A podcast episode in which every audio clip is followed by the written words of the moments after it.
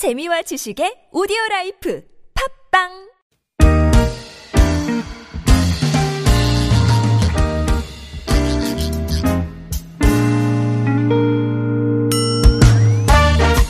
서울 속으로 2부 시작됐습니다. 오늘 노무 상담으로 함께하는 목요일입니다. 이원석 노무사 스튜디오에 나오셨습니다. 안녕하십니까? 네, 안녕하세요. 어서 오십시오. Google Play나 Apple App Store에서 TBS 앱 내려받아 설치하시면 무료 메시지 보내실 수 있겠고요. 샵 0951번 담은 50원 장문 100원 유료 문자 또는 카카오톡 TBS 라디오와 풀침 맺으신 다음에 무료 참여하실 수 있습니다. 자, 4993번님 사연부터 들어가 보죠. 상여금을 한 달 초과해서 지급한다는 내용이 취업 규칙이 아닌 단체 협약 때 명시된 경우에 의견 수렴만으로 지급 시기를 변경할 수 있겠습니까? 라는 질문입니다. 네. 또 어떤 내용이 좀저 정리부터 좀 이. 질문은 이제 우리 지난주에 이번 최저임금법 개정안에 대해서 설명을 좀 드렸지 않습니까? 예. 이제 그 설명 내용에 대해서 후속으로 질문을 주신 것 네. 같아요. 예. 일단은 그 간단하게 다시 한번 요약을 해드리면 상여금이라는 것은 원칙적으로 최저임금을 계산할 때 합산하는 게 아닙니다. 네. 네, 여태까지는 그렇고요. 예. 그래서 1개월을 초과해서 지급하는 상여금, 음. 뭐 예를 들어서 분기마다 지급하거나 명절 때 정기적으로 지급하는 상여금은 예. 아무리 액수가 많더라도 최저임금 계산할 때 그건 제외하는 것이죠. 음. 다만 내년부터는 네. 1개월 이내의 기간을 정해서 지급하는 상여금, 그러니까 보통 한 달에 한 번씩 상여금 명목으로 지급하는 음. 예. 금품, 이것은 어, 월 최저임금의 25%를 초과하는 부분에 한해서 최저임금 계산에 합산한다. 예. 요런 내용을 이제 말씀드렸고요. 그리고 1개월을 초과하는 기간을 로 지급하는 상여금 이것을 매월 지급하는 상여금으로 변경을 할때 사용자가 근로자의 동의를 받지 않고 근로자 과반수의 의견을 듣는 것만으로도 변경할 수 있다. 음. 이게 이제 개정된 최저임금법의 골자거든요. 예. 그래서 지금 이제 그 근로자의 의견을 듣는 것만으로 취업 규칙을 개정해서 1개월 초과하는 기간 동안의 상여금을 매월 지급하는 걸로 변경할 수 있다라는 말씀에 대해서 질문을 주신 건데 예. 질문은 이것이 취업 규칙에 규정된 상여금이 아니고 단체 협약으로 상여금이 있을 때 예. 이거를 매월 지급하는 걸로 사용자가 바꿀 수 있느냐 의견을 듣는 절차만 거쳐서 바꿀 수 있느냐 이 질문이시거든요. 이건 취업 규칙이 아니라 단체 협약 때 명시가 그렇죠. 됐다. 어허. 그런데 그것은 그럴 수는 없습니다. 왜냐하면 단체 협약이라는 것은 예. 어, 우리 취업 규칙과 단체 협약은 차이가 있죠. 취업 규칙은 사용자가 임의로 정하는 것입니다. 네. 사용자가 정하고 그거에 대해서 근로자의 의견을 듣는 것이고요. 다만 그것이 불리하게 변경될 때에는 근로자 과반 수의 동의를 받아야 한다라는 것인데 예. 일단 만드는 건 사용자가 임의로 만드는 것이거든요. 예. 반면에 단체 협약이라는 것은 사용자와 노동자 즉 어, 노동조합이 합의를 해가지고 작성하는 게 단체 협약이거든요. 네. 그렇기 때문에 사용자가 일방적으로 근로자의 의견을 듣는 것만으로 변경할 수가 없고요. 음. 그리고 결정적으로 단체 협약과 취업 규칙은 적용 대상의 범위가 다릅니다. 예. 단체 협약이라는 것은 노동 조합과 체결하는 것이기 때문에 원칙적으로는 조합원에게만 적용되는 것이거든요. 예. 그런데 취업 규칙이라는 것은 특별한 사정이 없는 한 근로자 전체에게 적용되는 것이기 때문에 적용 대상의 범위가 다른 것이죠. 음. 네네. 그렇기 때문에 전체 근로자 과반수의 의견을 듣는 것만으로 단체 협약을 변경할 수는 없는 것이죠. 예.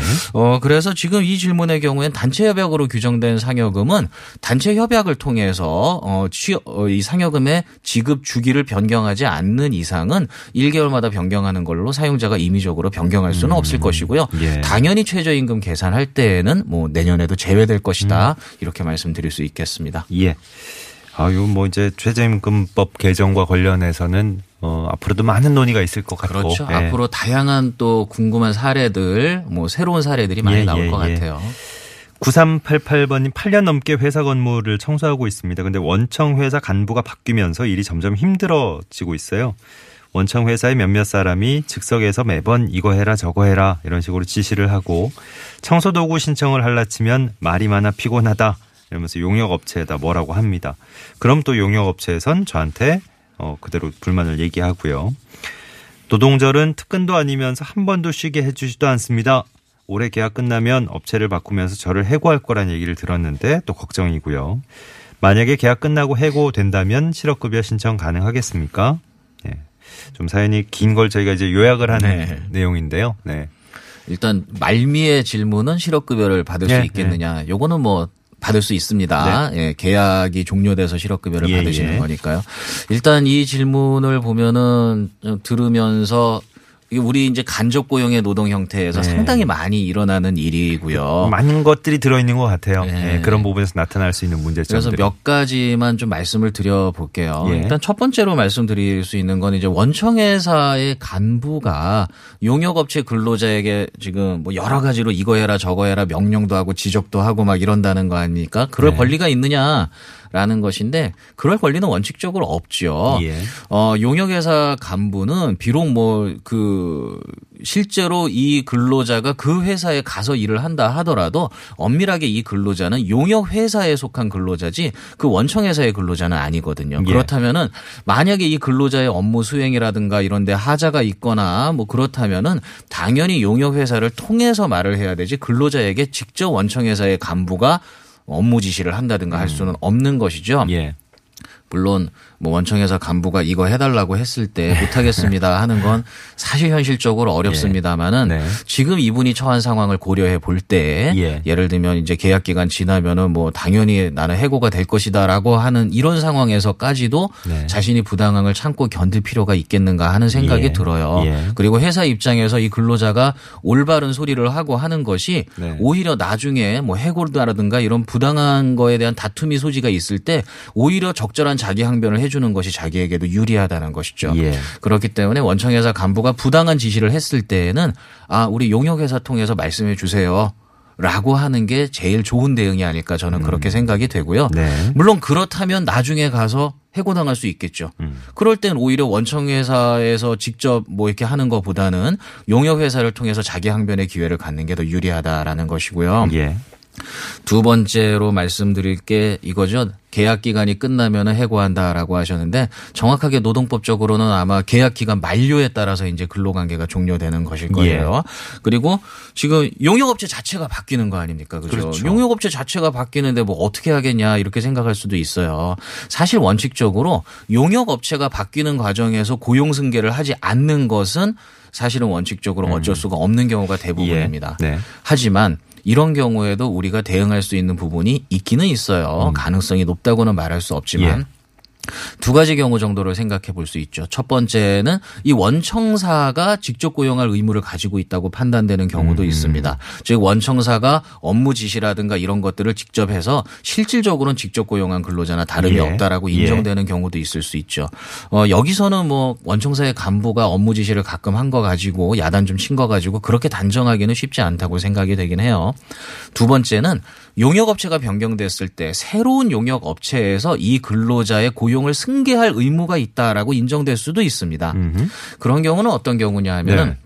일반적으로 공공기관에 그런 경우가 많은데요. 아, 예. 공공기관 같은 경우는 우리가 이제 용역업체를 선정하고 예. 계약을 승계하고 할 네. 때 전체 근로자의 고용을 승계하는 것을 조건으로 입찰을 하는 경우가 많아요. 예. 그리고 그 용역 계약서에 딸려 있는 부속 서류 음. 이거는 표준어는 아닐 것 같은데 시방서라고 하는 게 있어요. 네. 예, 예. 그 부속 서류에 고용 승계 의무 자체를 명시하는 경우도 있습니다. 음. 그리고 공공기관은 어그 용역 근로자 보호 지침에 고용 승계 의무를 명시를 하고 있는 예. 경우가 많고요. 네. 그리고 또 결정적으로 용역 업체가 바뀔 때마다 특별한 절차 없이 기존 근로자의 고용을 승계하는 것이 관행화되어 있는 경우 지금까지 쭉 그래 왔을 때. 그렇죠. 어. 지금 이분 같은 경우도 지금 같은 곳에서 8년을 근무하고 네. 계시거든요. 그러면은 고용을 승계하는 것이 관행화되어 있다라고 볼 음. 수 있는 것이죠. 그러면은 다른 근로자들은 다 특별한 절차 없이 고용을 승계하면서 예. 이 근로자에 대해서만 고용 승계를 하지 않는다라고 하는 것은 결국엔 해고로 볼 수 있다는 것이죠. 음. 그렇군요. 만약에 그렇다면 이 근로자에게 어떤 문제가 있어서 해고를 예. 했다라고 해서 이 근로자의 어떤 그 해고의 사유 이런 것들을 제시할 수는 있죠. 예. 하지만 그렇다면 그것은 회사에서 그 정당성을 입증해야 될 부분인 것이죠. 음. 그렇기 때문에 지금 근로자 입장에서 아 나는 뭐 1년 되면은 이제 용역업체 바뀔 때 나는 그만둬야 될 것 같아 이렇게 생각하는 것보다는 오히려 회사 입장에서 적극적으로 자신이 잘못이 없다는 것을 항변하고 그리고 용역업체가 바뀔 때에도 나의 고용도 승계될 어, 권리가 있다 나에게도 예. 이런 것을 적극적으로 어필할 수 있다면 어, 분명히 어떤 뭐 승리를 장담할 수는 없지만 예. 법적으로 자신의 권리 구제를 받을 수 있는 길은 열려는 있다. 네. 네, 그렇게 말씀드릴 수 있겠습니다. 6369번님도 오늘 또저 공교롭게 저희가 저 소개해 드릴 드릴 문자들이 좀 사연이 좀 길어서요. 네, 6369번님도 두 번에 걸쳐서 좀 긴 문자들을 보내셨는데 이게 연결돼 있습니다. 그죠? 직원이 약 100명 정도 되는 사업장에서 일하고 계신데 지난해까지 연차 제도가 없다가 어, 올해 5월에 새로 생겼다고 하셨고요. 3년차 근무하고 계신데 퇴사하고 나서 혹시 고발이 가능한지 이 고발에 대한 기한을 일단 물어보셨고요. 어, 사측에서 이제 연차 관련 서류를 만들어서 퇴사 전에 연차를 다 써야 되고 다 못 쓰면 돈으로 지급하지 않는다. 어, 이렇게 서류를 만들어 놓고 사인을 하라. 어, 이게 또 합법적인 거냐 물어보셨습니다. 네, 두 가지 질문을 주셨지 않습니까? 그죠? 첫 번째는 3년간 근무하셨는데 나중에 지나간 연차에 대해서 고발할 수 있겠느냐라는 것인데요. 예. 어, 고발할 수 있죠. 고발할 수 있는데 다만 연차 수당 같은 경우도 임금 채권이기 때문에 예. 3년의 소멸시효가 걸립니다. 네. 그렇기 때문에 3년 이전의 연차 수당은 어 민사적인 청구는 어려울 것이다라는 말씀 드리고요. 물론 예. 연차를 부여하지 않은 것에 대한 공소시효는 어 5년이기 때문에 고발은 5년간 가능하다라는 걸 말씀드리고요. 예. 두 번째로 말씀드린 게 연차를 다 쓰겠습니다. 퇴사 전에. 그리고 안 쓴 연차가 있으면은 뭐 내가 안 쓴 거니까 돈으로 못 받아도 항의하지 않겠습니다. 이런 사인을 한다는 건데 예. 그 서명 자체를 뭐 받는 것은 뭐 받을 수 있겠지만 법적인 효력은 인정될 수 없을 거다라고 생각을 합니다. 예. 일단은 연차라는 것은 근로자가 원하는 시기에 사용할 수 있는 것인데요. 근로자가 업무와 관련해 가지고 일이 바빠서 연차를 쓰지 못하고 퇴사하는 경우 이런 경우 많거든요. 네. 근로자가 쓰기 싫어서 안 쓰는 경우는 별로 없죠. 그런 경우에 일이 바빠서 또는 뭐 회사 사정 때문에 연차를 쓰지 못할 경우에 내가 안 쓴 거니까 돈으로 주지 않아도 된다. 이럴 수는 없어요. 예. 연차는 회사의 귀책 사유로 쓰지 않은 경우에는 무조건 돈으로 보상을 해줘야 됩니다. 네. 다만 근로자의 귀책 사유로 쓰지 않았다라고 인정되는 경우가 딱 한 가지 있는데 어? 그것은 회사에서 연차 휴가 사용 촉진이라는 제도를 시행했을 경우입니다. 어. 연차 휴가 사용 촉진이라는 제도는 예. 연차 사용 기간은 보통 1년이죠. 네. 그 1년의 연차 사용 기간이 남아 있을 때 6개월이 남았을 때 음흠. 6개월 전에 근로자에게 남은 연차 일수를 알려주고 예. 사용을 하도록 촉진을 해야 되는 것이고요. 권유를 예, 예, 적극적으로 서명으로. 해야 되는 거예요. 예, 연차 며칠 남았으니까 쓰세요라고 해야 되는 거고 그래도 안 쓰고 남았을 때는 예. 2개월을 남겨놓고는 연차를 사용할 수 있는 날을 서면으로 지정을 해줘야 됩니다. 몇 월 며칠 날 연차를 쓰십시오 해야 되는 거예요. 그랬는데도 안 가면 근로자 본인에게 저는 회사를 너무 사랑해서 일을 하고 싶습니다. 이렇게 근로자가 정말 애사심을 보인다. 어. 네. 그렇다면 그런 근로자는 돈을 요구하지 않겠죠. 하지만 그럼에도 불구하고 일이 바빠서 예. 연차를 쓰지 못한다라고 네. 했을 때에는 그럼에도 불구하고 금전 보상을 해줘야 된다는 아. 그래요? 결국 어. 이 말은 연차를 써야 한다는 그러네요. 얘기지 그러네요. 연차를 안 써도 돈으로 주지 않아도 된다. 이런 경우는 그냥 없는 걸로 생각하는 게 좋을 것 같아요. 그래서 어. 알겠습니다. 이 서류는 뭐 사인을 한다 하더라도 남은 연차를 금전 보상 받는 데에는 지장이 없을 예. 것이다. 그렇게 예. 말씀드릴 수 있겠어요. 네. 자, 평소에는 고용노동부 1350번 또 전화 120번을 통해서 각 자치구별 시민 명예노동 옴부즈만 제도 이용하시기 바랍니다. 오늘의 노무상담 이원성 노무사 어, 수고해 주셨습니다. 고맙습니다. 네, 감사합니다. 자, 11시 53분 지나고 있습니다. 네, 6월 7일 목요일에 함께했던 서울 속으로 이제 물러갑니다. 목소리 들으신 대로 아주 독특한 친구죠. 네, 이진아 씨의 랜덤 끝곡으로 전해드리면서 물러가죠. 내일 아침 다시 뵙겠습니다. 고맙습니다.